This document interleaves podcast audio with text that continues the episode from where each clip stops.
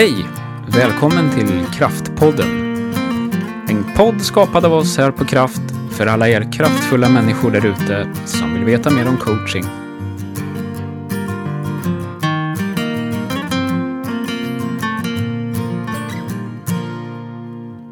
Varmt välkommen till Kraftpodden. Och på Kraft vi jobbar med utbildningar, ledarstöd och coaching och är din partner för tillväxt som skapar vinst för individ, företag och samhälle. Och idag så har vi med oss en gäst. Och jag tror att det började på det sättet att jag, jag var ute i LinkedIn-flödet faktiskt och eh, kom i kontakt med en artikel som var skriven av den här mannen och forskaren och konsulten som jag blev väldigt Eh, både imponerad av och eh, inspirerad av artikeln och tänkte wow, det finns någon som tänker så här, vad kul. Så här tänker vi också. Vilken spännande person. Och tog kontakt. Dig vill jag prata med. Och då var inte alls podden i, i tanken faktiskt. Jag, vill bara, jag var bara väldigt intresserad av att ta en kaffe faktiskt. Och prata organisationsutveckling och hur du tänkte och prata lite om våra modell och sådär. Och det ena ledde till det andra, så eh, jag kunde inte låta bli att fråga sen. Du, du, vi måste göra en podd. Och då sa du bara ja, det är klart vi gör. Välkommen Alexander Lögren. Du är doktor i industriell ekonomi från KTH eh, och organisationsteori. Hur har du det idag? Det stämmer. Tack så mycket för den fina introduktionen. Eh, jag har det jättebra. Jag sitter här med mina lurar på och känner mig väldigt eh, förväntansfull inför vårt samtal. Ja, det är lite roligt för att med dig så är det så här när man, det är faktiskt bara andra gången vi träffas, men och dessutom online, vi har ju aldrig setts på riktigt så att säga. Mm. Men det känns alltid så himla trevligt och dessutom så har vi så mycket gemensamma intressen inom det vi jobbar med tror jag. Verkligen. Jag tyckte det var så spännande vårt förra möte vi hade då du visade er, eh, er kompass som ni jobbar med på Kraft. Ja. Det var väldigt inspirerande och jag, så mycket som jag känner igen mig i och, och så. Det är härligt när man ja. träffar så där, nästan som en tvillingsjäl i, i, i, hur man tänker kring organisation och samarbete och ledarskap. Ja. Så det var jätte, jätteinspirerande. Ja, och fast vi kommer från helt olika världar eller håll liksom, så möts vi. Mm. Så det har varit spännande och roliga samtal. Så jag tror att det här poddavsnittet det kommer liksom att, att få bölja lite grann. Ja, ehm. det tror jag också. Varken du eller jag vet vad det är. Vi har några tankar. Mm.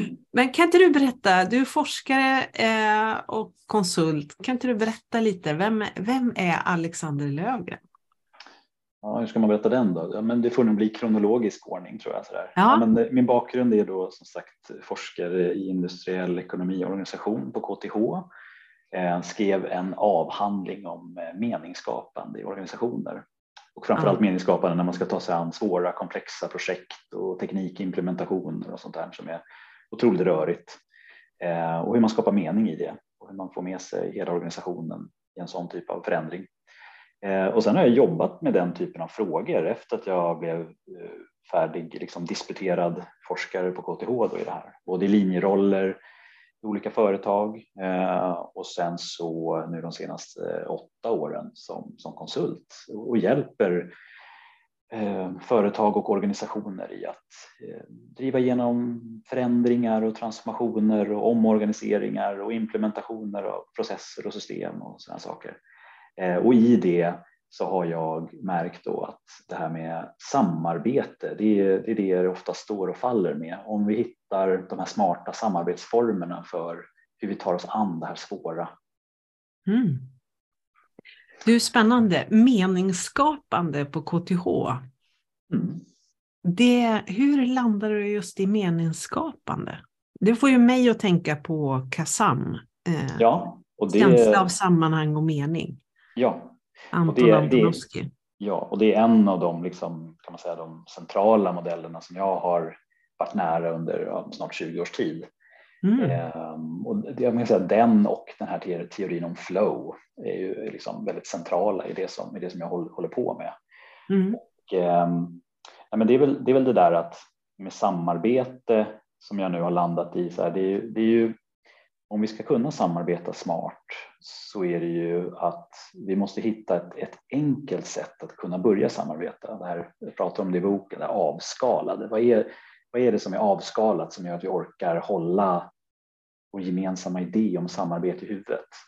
Just det. För vi måste göra det för att annars så gör vi det svårt även, även i samarbetsformerna och då har vi skapat ännu mer komplexitet i relation till de här sakerna som, som vi ska göra. Så det är väl, det är väl liksom där eh, jag har liksom nystat i och så där och då blir det här med meningsskapande och, och KASAM eller KASAM ja. sammanhang liksom en, en, en, central del i det. För det är ju det här, får det här hjulet av eh, begriplighet, hanterbarhet och, och, meningsfullhet att hänga ihop. Precis det som Antonovsky pratar om. Ja. Och en, en, en, viktig del är ju det att skapa förutsättningar för för flow då, att vi, vi känner att uppgiftens utmaning är i relation till de förmågor vi har att kunna lösa den. Jag måste bara hoppa in där. Det är så roligt, du säger så här, begriplighet, hanterbarhet och meningsfullhet. meningsfullhet. Det är ju tanke, känsla, handling liksom. Ja. Tänk hur allt tar ihop. Jag kan inte låta bli att reflektera över också hur vi jobbar med ja, coaching, att alltid prata om liksom både vad tänker du, vad känner du, vad är meningsfullt, vad är värdeskapande för dig? Mm. Ja, nu, och, nu pratar du om... Ja. och mycket i det här är ju liksom att så här, prata om det i boken också, så här, att sätta sig själv i förarsätet för det vi håller på med. Och det är både som individer och i, i den grupp som man, som man jobbar i.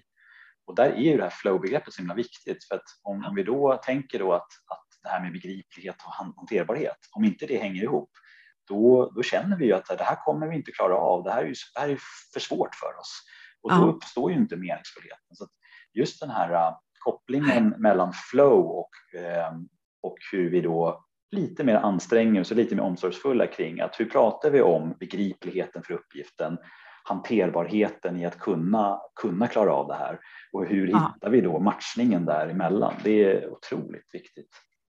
Ja, just det. Oj, Eh, och det, det, där kopplar ju så väldigt mycket till också det här med, med stress som har varit ett tema under ja, men, eh, den nya AFSen som kom 2015, liksom, om att människor inte upplever sig ha resurser för, och mandat för det, den uppgift som de är tillfrågade och hur det skapar stress. Och så tänker jag att nu säger du bli mer snabbfotad. Mm. Eh, I det här sammanhanget, vad, när du pratar om snabbfothet, jag läste nämligen en artikel om dig, eller en intervju från DN. Viktigt att jobba mer snabbfotat. Mm. Hur kopplar det till det vi pratar om? Liksom? Ja, det kan låta väldigt provocerande. Det låter mm. ungefär som att jag vill att vi ska skruva upp tempot ännu mer.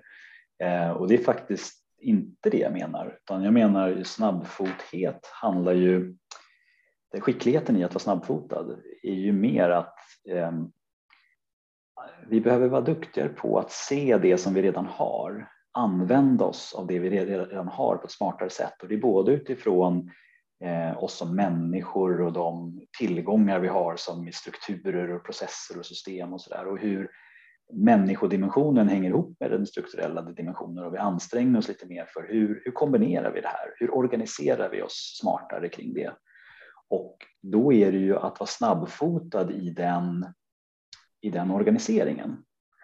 Och eh, ja, var duktig på att anpassa när vi ser att det inte funkar och vad behöver vi lägga till och vad behöver vi ta bort och, och justera och så. Eh, och det blir ju ett mycket mera samskapande i det och ett mycket mer meningsfullt och roligt sätt att jobba. Och man känner att man själv är med och påverkar. Så det är den typen av eh, snabbfotat beteende och den, den, typen av fotarbete som, som, som behövs. Men det är inte samma sak som att säga att vi ska springa snabbare. För det är något mm, helt annat. Nej. Jag kan ju tänka mig att ganska många medarbetare, och det, de möter ju du också, liksom, att idag är organisationerna så slimmade så att eh, man ser hur folk får andnöd bara man säger att ja, vi lägger till en sak till. Liksom. Mm. Ja, det är snarare ska jag säga tvärtom. Ofta så är det ju att man behöver kanske ta bort någonting, en kontrollstruktur eller någon process eller vad det är, och mer, eh, skapa ett mer öppet fält där man just kan ha en navigeringsförmåga som jag pratar om också. Att själv och tillsammans med andra navigera i, okej, okay, hur gör vi det här bäst och hur använder vi oss smart av oss själva och det som finns i organisationen för att lyckas med det här komplexa projektet eller den här omorganisationen eller vad det nu kan vara för någonting.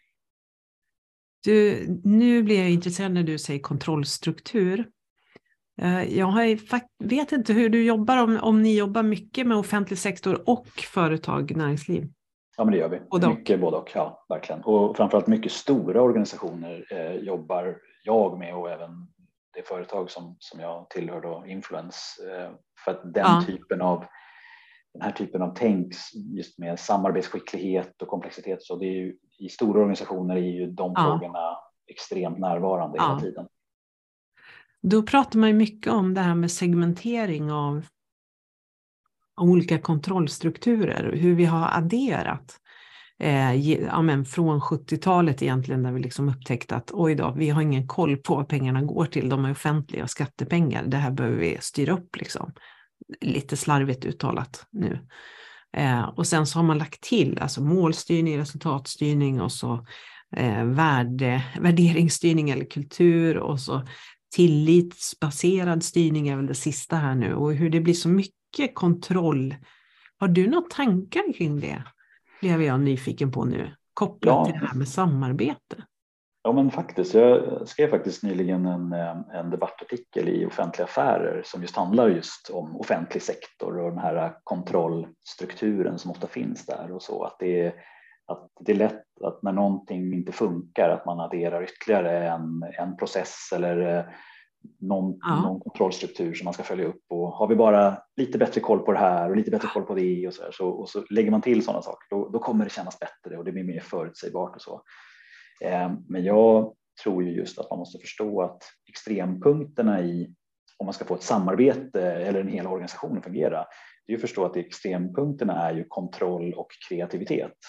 Och det ja, gäller ju att få, ihop, det gäller att få ihop de två och liksom vad är växelverkan mellan kontroll och kreativitet? Det vill säga, ja, vi behöver en förutsägbarhet i kontroll och, och framförallt vill vi uppnå kontroll i slutändan. Men det är inte samma mm. sak som att vara kontrollerande vid varje given tidpunkt. Mm. Utan då kanske man behöver snarare jobba med tydligare ramar som man sätter, som är kontrollramen. Och innanför den ramen, då ska vi försöka maximera kreativiteten och utfallsrummet och så. Och att vi navigerar i det. Och i slutändan har vi uppnått den kontroll som vi behöver inom den här ramen. Då, då. Så att, eh, och hitta sätt att jobba så att man både eh, uppnår kontroll eh, mm. och samtidigt får ut maximalt av medarbetarna, organisationen. Det är ju jätteviktigt. Mm. Och det där tycker jag fascinerar för att det utsätter ju ledarrollen eller chefsrollen för en utveckling. Hur går dina tankar om hur ledaren behöver hantera det här? Kontroll, kreativitet? Jo, men det är ju det är klart att det har med det här liksom tillits, alltså tillitsbaserade att göra och, och det är jätteviktigt eh, perspektiv att eh, ledare behöver ju släppa på sina kontrollbehov att vid varje, tid, varje given tidpunkt ha koll på allt. Det är helt omöjligt när vi ska jobba i Mm. Svårgreppbara saker, komplexa projekt och liksom vad det nu kan vara för någonting. Eh, och eh, mer förlita sig på att, att man omger sig av personer och, och eh, vad ska man säga, kom, så, såklart kontrollmekanismer också för att, för att uppnå det, det som man behöver för att känna att det känns bra. Men mm. eh, där måste man också acceptera som ledare att eh, vid varje given tidpunkt så, så kan man inte ha kontroll på allt och det kanske är så att man som ledare inte ens vet vad det är man behöver ha kontroll över. Jag tror mm. man lätt hamnar i så här, vi måste ha koll på de här, de här siffrorna annars så kommer vi köra av mm. banan här. Men ibland så är det så att ja, men det kanske är så att de där siffrorna eller KPI eller vad det nu är som man är så mån om, det kanske, kanske inte är så att vid varje given tidpunkt att, att att de visar rätt saker, utan det är viktigt kanske är till slutändan man hamnar rätt och då är det andra spakar man behöver dra i, andra saker man behöver skruva på, andra eh, ska säga, ett annat spelsystem i att koordinera det hela som gör att man man kommer dit, man hamnar där. Det kan jag också tycka, alltså just den här risken med KPI, att man liksom stirrar sig blind på kontrollpunkterna och hur många KPI, alltså hur har vi nått? Och så tänker man att ska vi öka eller få ett bättre resultat så handlar det om att och bara göra fler saker i offentlig sektor, fylla i fler pinnar eller i, i näringslivet, eh, ja, men mer säljmöten eller medan det kanske faktiskt inte alls är mer säljmöten eller fler pinnar och pinnar, det är ju, nu ska vi vara lite tydliga för den som inte, att i offentlig sektor så brukar man räkna insatser eller möten med personer i, i statistik och se det som en, ja, ett mätvärde, en nyckel. Mm. Och jag Vad tror att det, du om det? Jo, och jag tror där är så himla lätt att vi blir aktivitetsbaserade. Att eh, så länge ja. som vi fyller saker som en lista med aktiviteter och vi exekverar på dem, då känns det ju bra för då har vi gjort något. Ja. Eh, men det är inte säkert att det som vi gjort är rätt saker. Ehm, ja. Utan ibland så kanske det är färre saker eller kanske delvis andra saker som gör att vi uppnår eh, det som vi vill uppnå. Och det här är ju att skifta fokus från att vi inte ska vara aktivitetsbaserade till att vi ska vara mer värdedrivna. Liksom, mm. Vad, är, vad är värdet vi egentligen vill uppnå här? Och det kan ju vara värde som absolut ett ekonomiskt resultat eller besparingar och effektivitet och sådana här klassiska mm. managementparametrar. Eh, ja. Men eh, det kan ju också vara värde i form av, som i offentlig sektor, vad är det för medborgarvärde vi vill uppnå här? Mm. Vad är det brukarna av den här tjänsten ska, ska få och eh, vad är, liksom, vad är det för värde till samhället, till invånarna som, som vi faktiskt ska, ska leverera? Mm. Mm. Och i det så tycker jag värdet är också hur skapar vi en meningsfull arbetsplats för de som ska göra jobbet och att det, de känner att de kommer till jobbet och de är där för att de är kompetenta och motiverade och vill göra ett bra jobb och, och, och så och att de får utrymme att själva eh, också liksom påverka hur de vill göra sitt arbete. Aha. Jag tycker det är så spännande att du har det meningsskapande med så mycket. Um, kan du ja. inte berätta mer om vad är det som gör att det är så viktigt med det meningsskapande? Om jag tror just utifrån ett samarbetsperspektiv då så är det ju vi um, samarbetar inte med varandra om vi inte behöver samarbeta. Det är nog det enkla svaret. Och då behöver vi, för att, för att samarbeta då, så behöver vi förstå varför vi ska samarbeta.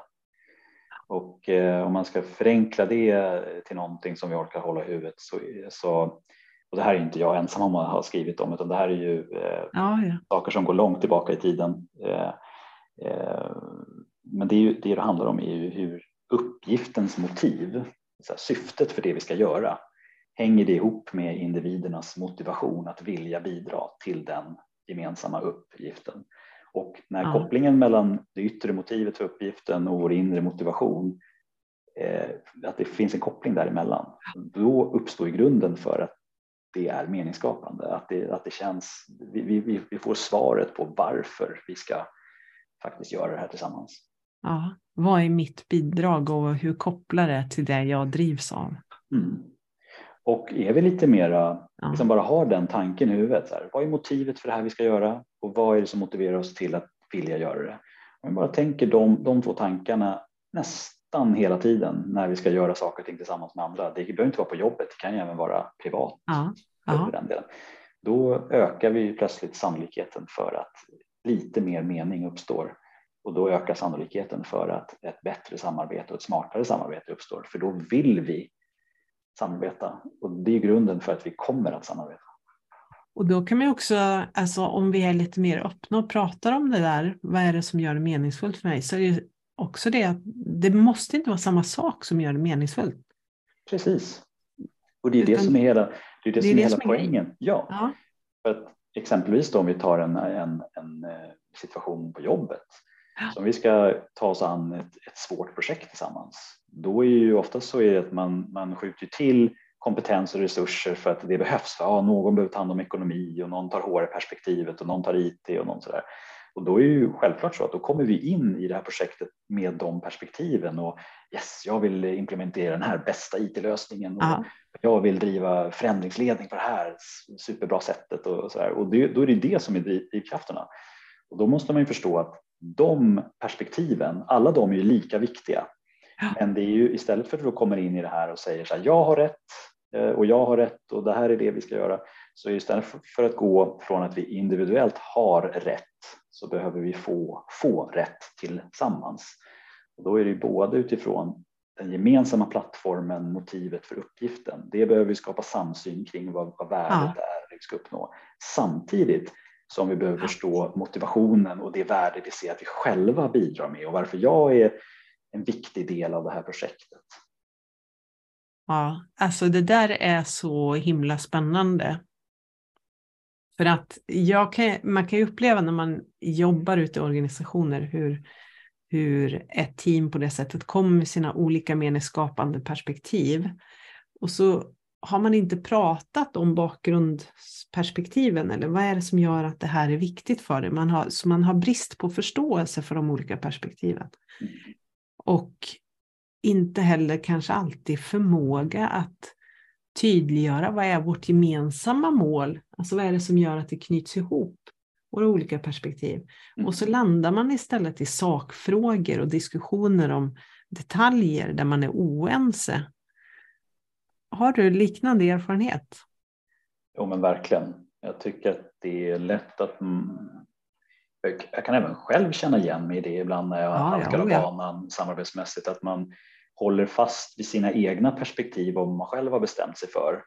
Eh, och just det här att ja, men jag, jag har rätt för jag har minsann tänkt så mycket på det här och så. Men att i en eh, i, i en komplex situation och i olika sammanhang så, så är det kanske precis tvärtom. Så här, men jag känner mig trygg med vad jag tycker och tänker om det här. Men det här är en svår greppbar fråga. Mm. Så att det bästa jag kan göra är att liksom kliva ett steg tillbaka och släppa in fler perspektiv för att se att så här, okay, med min övertygelse släpper jag in fler perspektiv och, och, och kunskapsområden i det här Eh, får jag en annan bild av det jag redan vet som blir bättre än det som jag trodde från början. Ja. Det, är väl, det är väl det där att vi, vi ofta går in i, i särskilt när det är eh, sakfrågor som man känner sig kunnig inom. Ja. Då, då, vill man hålla på sitt eh, och det är där som det blir då att vi står där och vi var och en har rätt och det är ja. 100% rätt utifrån våra, och era, våra egna kunskapsområden. Men det är noll procent rätt utifrån vad vi ska uppnå tillsammans. Ja. Vi, hur, hur vi ska få rätt tillsammans. Det kräver ju att jag vågar. Det kräver faktiskt en del mod och sårbarhet tänker jag. Just det här att man eh, vågar lämna sitt eget perspektiv eller lägga det åt sidan och, och lyssna in de andra på riktigt. Ja. Eh, men där bristen ofta handlar om att jag eller någon annan, att man står så fast i sitt perspektiv att man inte klarar av att ta in den andres. Ja, precis. Och man lätt hamnar mm. i, eh, man ser samarbete som en, som en förhandling så där, och att, eh, ja. att det är liksom det som blir fokus och på ett sätt så är väl samarbete en, en ständigt pågående förhandling. Men ja. jag tror att man behöver förskjuta perspektivet.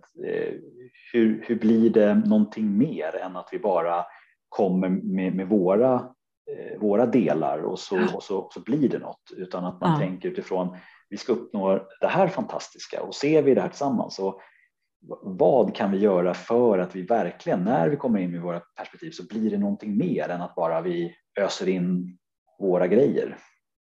Ja, ja fantastiskt. Vad, vad säger du till en sån här grupp som har fastnat? Ja, alltså det beror på vilken nivå de har fastnat i. Ibland så kan det ju vara att eh, en grupp pratar förbi varandra bara ja. och att just det här som du är inne på, det här med lyssnandet saknas. Ja. Och då, ja. då kan det ju vara att man behöver göra en, liksom en time-out och, och så här, okej, okay, men låt, kan vi bara göra en time-out här och gå lite laget runt och lyssna av varandra och, och, och liksom slänga upp de olika tankar och idéer vi har på bordet och sen kan vi börja se nysta i det här och faktiskt inse att här, vi, vi, kompletterar varandra här. Det är oftast det som är problemet. Man, man, man, ser, eh, man ser bara sitt eget bidrag men ja. ibland så är det svårt att förstå. Jag är här som en deltagare och jag är beroende av alla de andra. Så hur ja. kompletterar vi varandra på bästa möjliga ja. sätt? Och då är det både utifrån kunskapsdomäner och personlighetsdrag. Liksom, äh. så. Och ja. hur, hur, det blir liksom, det bästa möjliga av den grupp vi är. Mm. Eh, så det, det, brukar vara ett sätt att här, jobba lite mer, gå in och, och, jobba med lite mer aktivt lyssnande och olika nycklar mm. för det då, reflektionsövningar. Ja. Eh, men sen ibland så kan det vara grupper som jag har jobbat med och hela organisationer som, som är i ren konflikt med varandra. Ja. Då, då har jag märkt att det är ett sätt som, som funkar, det är ju att gå in och bli ganska fyrkantig och säga så här, ja. liksom, stopp, nu behöver vi kanske sätta upp lite tydliga spelregler här. Spelregler ja. för samarbetet, hur vi pratar med varandra, vad vi lovar varandra, Eh, ganska grundläggande saker som regler för bemötande och sådana där saker. Ja. Eh, för att det, det, är på den nivån som, som behövs. Då behöver man vara ja. lite, lite uppfostrande. Sådär. Det, det, kan vara ganska jobbigt, men det är ju det som ofta behövs. Ja. Och det är också att ge strukturen eller plattformen och rummet för att tillit ska kunna byggas. Liksom. Jag tänker tillit, eh, eh, det var någon som sa jag undrar om det inte var Mikael Söderholm eller något sånt som hade skrivit det. Eh, med risk för att jag säger fel namn. jag tror han sa så här att tillit är faktiskt en, en produkt. Det är liksom en slaskprodukt till exempel. Eh, eh, av, av det här andra vi gör, spelregler, tydlighet, kommunikation. Det är lätt att glömma det. Tillit är absolut inte flummigt. Liksom. Mm. Jag tycker det var bra sagt. Jag tycker också. Nej, men mm. Det tycker jag är lite grann ett, ehm, ett kontrakt på något sätt mellan, ja. mellan människor och det kan vara mer eller mindre formaliserat. Ibland är det ett kontrakt som man faktiskt skriver ner på ett, på ett papper. Det här lovar vi varandra. Ja. Eh, och sen så är det ju manifestationen av det är ju väldigt mycket grunden för att skapa tillit. Sen ju mer tillit man uppnår, ju mindre behöver man ju skriva ner spelregler och sånt och ju mer kan man faktiskt lita på varandra. Ja. Man känner varandra, man har lärt sig hur man kompletterar varandra och hur man hanterar varandra. Och då plötsligt så är det ju ett, eh, ett mer samspel det handlar om. Ja. Du, du har ju skrivit den här boken Smart samarbete ja. mot meningsskapande mikrosystem och jag har läst den lite fram och tillbaka och igenom och fram och tillbaka igen. Eh, en fascinerande bok för att jag tycker att den jag vet inte vad du själv skulle säga, men jag tycker den speglar dig just att du kommer från industriell ekonomi. Det syns väldigt tydligt, det är väldigt tydlig struktur, scheman eh, och, ehm, och samtidigt så har du gott om utrymme i den här boken för det här som sker mellan strukturen eller i strukturen. Eh, jätte, både inspirerande och roligt att läsa. Kul, roligt att höra. Ja, och eh, du har ju en förkänsla för lite litterationer eller akronymer som kallar en del också. Ja. Eh, den roligaste är ju BRUM. Den tog mig en stund att fundera över faktiskt. Så här, aha, jag tycker den är genialisk. Kan du inte berätta, vad är BRUM? Ja, alltså bakgrunden till den akronymen kan jag börja med. Det är ja. att jag har ju tycker att det här med samarbete, jag brukar använda liknelse att samarbete är som trafik. Ja. Och eh, då är ju trafik, precis som samarbete, finns ju på två plan, det strukturella planet och det kulturella planet. Det strukturella är ju så här, ja, men det är vägarna vi kör på och det kan man ju ta som liknelse då att det är organisationen och dess strukturer och så där.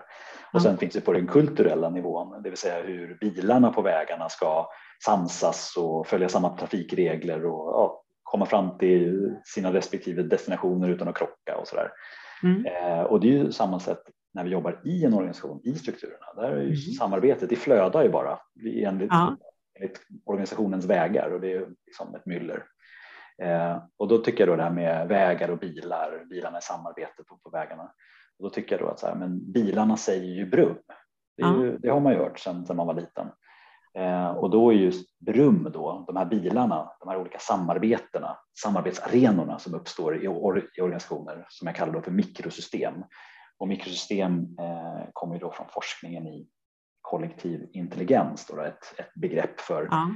grupper som uppstår och försvinner över, eh, över, eh, över tid. Och, och att bilarna säger Brum, då, de här samarbetsarenorna, Brum, det står för att det finns eh, fyra kategorier av eh, samarbetsarenor då, som, som man kan tänka på. Det är beslutande, rådgivande, utförande och mottagande samarbetsarenor eller mikrosystem. Ja. Det är helt enkelt en väldigt enkel minnesregel att hålla i huvudet för när jag ser på min egen organisation som jag tillhör, jag ska samarbeta med olika grupper och personer och så, då kan man tänka på så här, men vilka är vi beroende av för relevanta beslut? Ja, då kan ja. man ha liksom fotarbetet kring det. Ja. Och vilka är vi beroende av för relevant rådgivning? Ja, men då liksom, vilka vi behöver involvera där för att få råd längs med vägen vi håller på med en uppgift.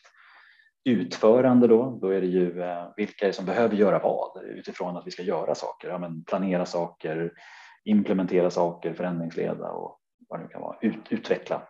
Ja. Um, och sen det sista perspektivet, det mottagande perspektivet. Då. Eh, det vill säga vilka ska kunna ta emot våra resultat när vi är klara. Och det kan ju vara ja. organisationen, det kan vara kunderna, det kan vara vi själva. Vi gör saker som vi själva behöver ta hand om och förvalta framåt. Och så. Ja så att det här eh, BRUM, då, beslutande, rådgivande, utförande och mottagande samarbetsarenor då, eller mikrosystem. Det är en enkel, enkel minnesregel att hålla huvudet för att just eh, se på sin organisatoriska kontext med de glasögonen. Ja. Om du skulle landa det där i typ en ledningsgrupp för en kommun, hur skulle det kunna se ut? Ja, hur skulle det kunna se ut? Alltså du tänker hur man, eh, hur man skulle prata om det i deras verksamhet? Ja, eller, ja. ja men då skulle jag nog säga att eh, det står ju och faller med att man förstår vilka uppgifter man vill adressera. Är det, det kanske är en eh, ett strategiskt initiativ som man ska genomföra eller man ska eh, omdana en del av eh, en del av en kommunal verksamhet eller sådär. Ja. Och då är det just att så här, uppgiften i fokus här. Vi i ledningsgruppen, vi har de här strategiska initiativen eller de här prioriterade, eh, den här prioriterade agendan som vi ska genomföra det kommande året. Och då baserat på det så är så här, innan man sätter igång med uppgiften ställer sig frågan vilka är vi beroende av för att, för att lyckas? Ja. Och då är det då ja, men beslutande, rådgivande, utförande och mottagande mikrosystem. Då. Och då eh, just gå igenom de fyra kategorierna och titta på sin egen organisation. Ja, men vilka är det som fattar beslut kopplat till den här förändringen? Och är det ett beslut? Är det flera beslut? Är det en beslutsprocess som pågår som är lite mer flytande? Och har vi koll på de här olika forumen som, som krävs? Och från politikerhåll och från andra delar av, av samhället som, som, som som antingen hjälper eller skälper det här. Och sen ja. på samma sätt fortsätta i de andra kategorierna. Okej, rådgivande, har vi de rätta sakkunniga med här ja. och experter och liksom vilka från vår egen organisation behöver vara liksom behöver vi ta hjälp av längs vägen då rådgivningsmässigt. Ja, så liksom ja. börja kart, kartlägga det och så fortsätter man på samma sätt då, ut, utförande. Ja, men Eh, tar vi det här för givet, vilka som ska göra det här jobbet, har de förståelse för det? Förstår de syftet? Har de rätt förutsättningar för att kunna göra det? Liksom gå in i, i det perspektivet. Och sen liksom att man från början tänker mottagardimensionen så att inte det kommer det. för sent. det, är ju, menar, det har ju du och jag som, jobbar med, föränd, ja, precis. Du och jag ja. som jobbar med förändring vet ju att förändringsledningssvansen kommer ju oftast för, för mycket för, för sent. Ja. Och om vi tänker mottagarperspektivet på ett tidigt stadium och ha ett involverande förhållningssätt kring det och, och få en dialog i, det, i, liksom i, i, i den dimensionen, då ökar vi ju också sannolikheten för att vi kommer lyckas längre fram. Eh, och sen just att hur jag skulle råda den här eh, ledningsgruppen är att okej, okay, nu har ni gjort den här typen av kartläggning en gång och ni har haft ett bra samtal om det. Eh, låt inte det bli den här eh, vad ska man säga, eh, intressentanalysen som ligger någon, någonstans och skräpar. Utan det är bättre snarare att ni återbesöker just att ställa den här frågan då och då kopplat till det här in, initiativet och just eh, ställa den här frågan. Vilka är vi beroende av? Och med den här BRUM-minnesregeln då ja. regelbundet stämma av att har vi, har vi koll på det här? Har det tillkommit några nya grupper? Har det, har det försvunnit några? Är det några vi behöver ha ett mer fotarbete kring och, och hjälpa att komma framåt eller så? Och jag tänkte på det nästan som också en sån här personlig checklista för alla som är involverade till exempel en förändringsprojekt. Att i, vilket, I vilket system är jag? Är jag nu i en beslutande situation? Ja, hur, då måste jag förhålla mig till det, eller jag måste hålla mig till till att det beslut vi ska fatta, så här, fatta här, vi ska inte vara i det rådgivande kanske, då kanske jag faktiskt jag ska promenera iväg här om, till ett annat möte och vara rådgivande. Exakt, och där är bra att du säger, för att det är just den här Brum-minnesregeln är ju liksom, den är skalbar utifrån ja. att det kan ju, vi kan applicera det på en enskild situation, ett enskilt möte. Är det här ett eh, beslutande möte eller rådgivande möte ja. eller är det ett planeringsmöte för att vi ska göra något eller vad det nu kan vara. Ja. Eh, men det är ju lika mycket en skalbar princip för en grupp, en, en, en enhet, en hel organisation. Så att jag tror just det där att också förstå att när vi är i de här olika samarbetsarenorna, mikrosystemen, så har de har olika syften och de har kanske olika syften över, över mm. tid och vid olika ja. tidpunkter. Och då är det att förstå, precis som du är inne på, så här, är det, vad är det vi gör här och nu? Och ibland kanske ett möte är att man behöver gå hela varvet, varvet runt. Att här, det är ett möte för att vi ska besluta det här, vi ska ge lite ja. råd om det här, ja. vi ska utföra de här sakerna och vi behöver också fundera på så här, mottagare, det är kanske vi själva som är mottagare av det här och hur vi ska ta det vidare. Ja. Så det är ett sätt eh, att eh, också förstå att det här är ett väldigt dynamiskt och framväxande system och system också, vad ska man säga, ett, både system utifrån mikroperspektivet men också makroperspektivet. Makro, ja. Hur vi liksom skalar upp det. Ja, det är stillrikt. Eh, och jag gillar det där som funkar i alla nivåer, alltså, för det blir så himla enkelt. Det är himla bra. Och sen har du 4F också. Ja. Vi börjar gå in för landning, men jag måste beröra den här. Ja, ja, men, ja, men det är väl just det där apropå att jag, jag tycker ibland att vi krånglar till hur vi, hur vi ska samarbeta. Eh, ja. och, eh, det är klart att där gäller det att hålla tungan rätt i mun. Det, det som är komplext och svårt, själva uppgiften vi håller på med, den kan vi inte förenkla. Den, den är vad den är. Men ja. vi kan ju alltid förenkla för själva samarbetet. Och då pratar jag om i boken då eh, om den här eh, grundläggande fyrtaktsmotorn för hur vi tränar oss själva i samarbete och får det att funka. Och de fyra F där då i den här fyrtaktsmotorn är då förväntningar, förutsättningar, förverkligande och förbättringar. Och då är vi faktiskt tillbaka till det här med KASAM igen, för det är egentligen det det, det här handlar om. Det är ju helt enkelt att om vi är lite mer omsorgsfulla kring eh, att vi landar, att vi har rimliga förväntningar eh, och vi matchar det med relevanta föruts förutsättningar, då har vi faktiskt tagit hand om det här med att vi har en begriplighet kring det vi ska göra och vi har en hanterbarhet för att faktiskt kunna göra det. Och sen då när vi går in i de två andra F, det vill säga förverkligandet, vi gör någonting. Då kan vi ställa oss frågan, vad gjorde vi? Vad gjorde vi bra och vad gjorde vi mindre bra? Och då kan vi gå till det fjärde F som är förbättringar. Då. Vad ska vi då skruva på för att det ska bli rätt ambitionsnivå och matchningen mellan förväntningar och förutsättningar blir bättre inför nästa loop då i de här fyra F. Och då, då, då, uppstår ett meningsskapande där, för då, då, liksom, då, då har vi gjort något och vi kan förbättra och vi känner att vi kanske ökar eh, säga, sannolikheten för att vi kommer lyckas och vi känner att vi kommer att klara av det och det, är ju, det känns ju meningsfullt. Då. Ja. Alltså, du har ju väldigt mycket sådana här små alltså versus strategi versus kultur eh, och så här i boken. Men jag måste ju säga att de här Brum 4F, alltså om en, om en organisation tar till sig de två, då har man kommit faktiskt ganska långt. Ja, och det, det har jag märkt och, jag märker just det där när jag pratar just det här med förväntningar, för det är oftast där som, som skon klämmer, det första steget ja. i de fyra FN. Och eh, då är det ju väldigt många som är programmerade då i, sin hjärna att så här, ja, det här är den uppgiften jag fått tilldelad, det här är det som förväntas av mig. Mm. Och då brukar jag säga så här, ja, men vad vill du då? Precis. Och då kan det faktiskt uppstå situationer då människor blir ställda och då vad jag vill. Det handlar inte om vad jag vill, det handlar om vad jag ska göra. Då brukar jag säga det att det är bara de saker som du får serverat utifrån till dig. Så här, du förväntas göra det här. Det är bara de sakerna som du sen gör till ditt eget som du sen kan formulera. Det här vill jag göra. Det är också de sakerna du över tid kommer att göra. Eh, och det där är jätteviktigt och det är därför som det här med det inre, ja, och det här med inre mm. motivation versus yttre motivet, hur det hänger ja. ihop. Det är där vi är. Så att frågan som är fundamental för förväntningar är vad vill vi? Vad vill jag? Vad vill du? Vad vill vi tillsammans? Det är det som blir kärnan. Och då måste vi landa i någonting som är liksom tillräckligt nära det som också förväntas utifrån om man säger så. Ja. Och sen Precis. så nästa fråga är, okej, okay, det här är det, det vi vill då, förväntningar, då blir förutsättningar. Vad är det vi behöver? Vad är det vi behöver för att vi ska lyckas med det här? Och det är både strukturella och kulturella komponenter, både planerna, policyerna, processerna och det, ja. men lika mycket liksom, spelreglerna, samarbetsvanorna, idén om vårt gemensamma samspel.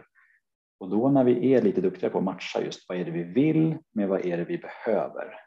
Det är liksom egentligen mm. de två frågorna som vi behöver regelbundet återbesöka för att ambitionsnivån ska bli tillräckligt nära både motivet och motivationen för det vi ska göra och då plötsligt så får vi det här drivet och vi, drivet, får, den här, framåt. Ja, och vi får den här, det här meningsskapandet att faktiskt uppstå. Ja, så snyggt förklarat. Jag gillar det där. Och så just den där reflektionen, att alltid ha den här reflektionen i förväntan. Alltså bara för att det finns en förväntan så är det inte självklart att jag bara ska svara mot det. Utan att faktiskt liksom ta en reflektion. Vänta, vad vill jag? Vad kan jag göra? Vad behöver jag för att göra det? Mm. Och att kommunicera det tillbaka. Att det inte bara är ja tack, då gör jag det. Liksom. Utan Precis. att låta det vara en process. Och sen mm. just det där att i de här fyra F är då de två andra som är då om, mm. om förväntningar och förutsättningar handlar mycket om att, att ha ett smart prat om det regelbundet.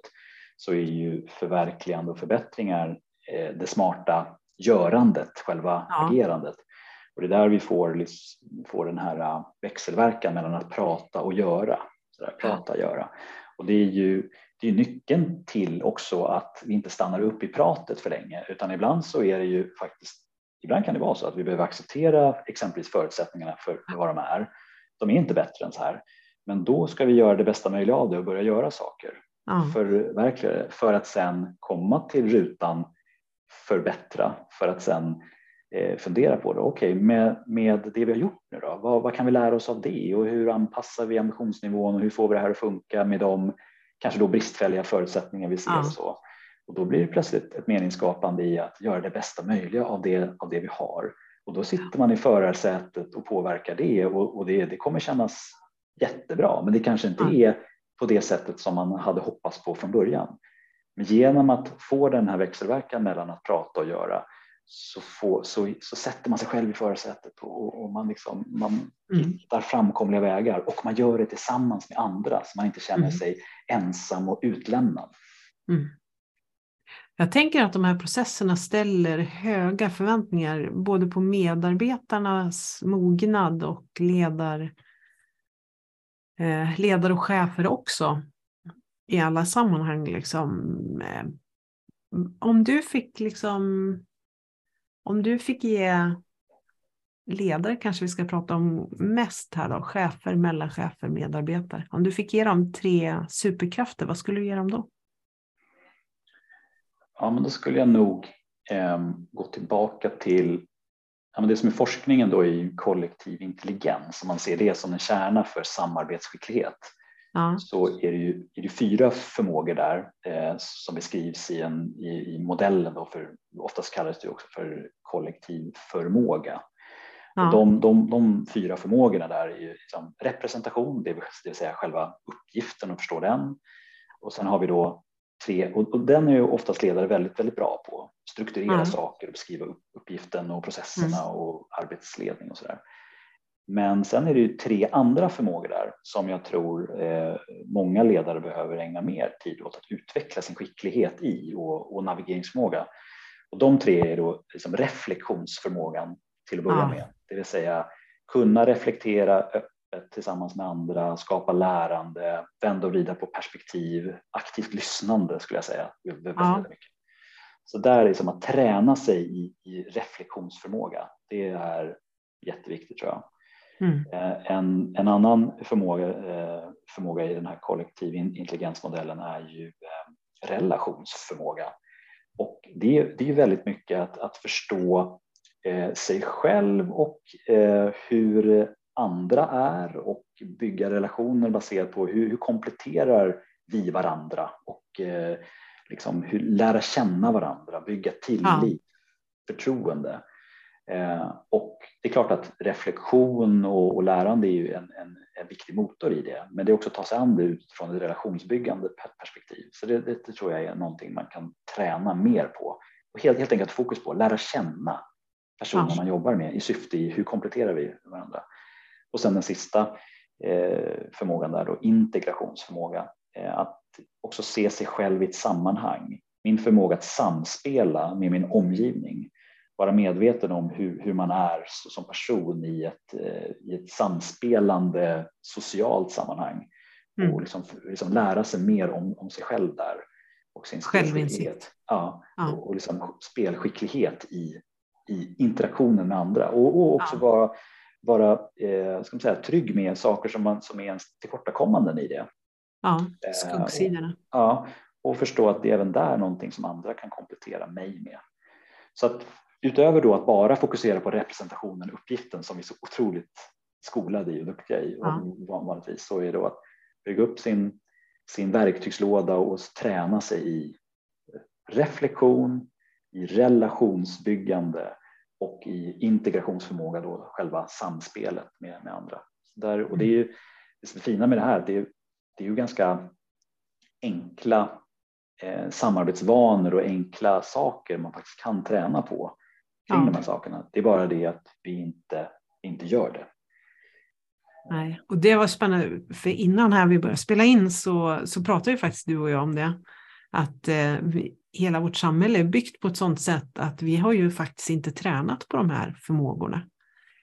Eh, det är en av de saker som vi jobbar väldigt mycket med på Kraft och i våra bolag. Mm. Att träna ledare och medarbetare i de här förmågorna. Eh, och, eh, att, och att förstå att det krävs träning. Verkligen. För det är någonting som man ofta liksom, ja men det ska bara hända liksom. Ja men lyssna, det gör jag väl liksom. Mm. Eh, och så förstår man inte att det faktiskt är en riktig skill. Det är något jag måste öva på mycket. Mm. Mm. Ja, och jag, tror, jag tror ju faktiskt framåt i, i många organisationer, jag tror också även hur många ledarskapsutbildningar och ingenjörsutbildningar och många andra utbildningar kommer att mer gå mot är ju att träna mer på hur blir man mer självnavigerande i den här typen av komplexitet. Ja. Jag tror att det är verktygslådan framåt kommer inte bara vara metoden, processen, arbetssätten som, som vi tränar oss i, utan också ja, men hur applicerar du det på en, en social kontext och hur navigerar du bland människor som tycker väldigt olika som du själv och eh, eh där det är kanske o, liksom svårt att förstå hur, hur det, det, kulturella lagret fungerar om man säger så och ändå kunna navigera i det här för att få ihop just struktur och kultur. Så jag, tror, jag tror att det där är eh, eftersom vårt, hela vårt samhälle blir mer och mer svårbegripligt och komplext så kommer den här navigeringsförmågan och känns trygg i det eh, kommer ja. vara en, en superskill framåt. Ja, precis. Och det var lite, lite så här um, koll på vad är det egentligen som händer. Det var nog en, min sista fråga också, om du får utveckla de tankarna. Vad märker du är, präglar tidsandan? Och det är ju en speciell tid vi lever i. Ja, verkligen. Det går fortare än någonsin. Vad, vad är det för strömningar du ser? Liksom? Du var inne på det lite grann. Ja, men det är väl kanske just det som kanske är den tidsandan. Eh, det här med, med, farten som skruvas upp så mycket hela tiden. Allting ska gå så ja. fort. Fort är fint och allt annat är fult. Ja. eh, och, och, det är väl eh, det är väl det jag tycker är, är lite synd ibland att vi, vi kommer fram till så fantastiska saker. Jag tänker på inom teknologi till exempel. Jag menar, ja. Nu senaste utvecklingen inom, inom, inom AI till exempel. Ja. Fantastiskt vad, vad man kan göra med ja. datorer och IT och data och så. Eh, och det går fort och jättefort och så. Men så undrar man så här, eh, men vad ska vi ha det till? Vad kommer mm. människan in i det här? Vilket samhälle vill, vill vi bygga och, och, och så där? Eh, och hur ska liksom teknologin komplettera människan och hur bygger vi en, en smartare och klokare och visare värld? Mm. Då behöver vi jobba med det som inte är fort, utan då måste vi jobba med det som är långsamt. Och det är därför jag tycker de, här, de är fantastiska, de här enkla idéerna som, eh, som Daniel Kahnemans forskning ja. bygger på med det här med tänka snabbt och tänka långsamt. Jag tycker ibland att vi, vi föder liksom vår reptilhjärna med, med snabba impulser och hur vi ska liksom kunna eh, fatta beslut snabbt. Det, det, det får liksom ta överhand. Men vi måste också skapa plattformen för hur vi också samlar oss och tänker vad är rätt saker att göra och det här, hur tänker vi långsamt och, och klokt och insiktsfullt. Så det, jag, jag hoppas att, att vi också förstår det, för det handlar i slutändan om vilken värld vill vi ha och vilken värld vill vi själva tillsammans bygga som vi trivs i, som vi mår, mår bra i. Ja. Fantastiskt. Du, eh, jag känner att jag hade kunnat prata med dig hur länge som helst. Eh, vi har många gemensamma trådar som man bara vill djupdyka i, så jag sitter och biter mig i tungan emellanåt. Här. Eh. Ja, jättekul, jätteroligt. Eh, hur var det för dig att vara med i den här podden? Ja, jätteskojigt, alltså kul, härligt, eh, öppet samtal och öppna frågor och så härlig med nyfikenhet kring, kring det här ämnet och så härligt när det kan vara just eh, ja, ett, ett, ett, samtal som kränger och svänger och, och landar i, ja. i härliga, härliga insikter tillsammans. Ja. Ja, jag tycker jag har flera nuggets jag kommer att gå härifrån med. Har du någon särskild tanke som kommer att prägla din dag? Um, jag tror, tror nog det här med just ledarskapsdimensionen på det här är ju, är ju jätteviktig. Uh, och uh, det är nog någonting som jag ska fundera mer på. Jag skriver lite om det i min, i min bok såklart, så, men, ja. men just det här just det här förenklingsperspektivet på, på ledarskap och hur ledarskapet är en av de viktigaste delarna är hur, hur möjliggör man för, för samarbetsarenor för sin omgivning, för sin grupp, för sitt team, för en hel ja. organisation. Det, det tänker jag mycket på såklart, men det, efter det här samtalet så kommer jag resten av den här dagen tänka lite mer på det. Tror jag. Vad spännande. Jag vill gärna höra fortsättningen på de tankarna. Mm. Det är jag superintresserad av. Tack så hemskt mycket för att eh, du vill vara gäst i podden. Det är väldigt roligt. Det kan tack ju hända att vi återkommer, vem vet? Ja, precis. Ja, men stort tack för att jag fick vara med. Jätte, jätteroligt. Ja. Och tack för alla som har lyssnat också, till dig som har lyssnat. Vi fortsätter att komma ut med podden varannan fredag med spännande människor och spännande ämnen som vi är intresserade av. Och oftast som ni vet så handlar det om coaching och ledarskap och utvecklingsfrågor på olika sätt. Så då önskar vi alla en god fortsättning på den här dagen och även dig Alexander. Ha en Tack. fantastiskt fin dag. Tack så mycket. Tack detsamma.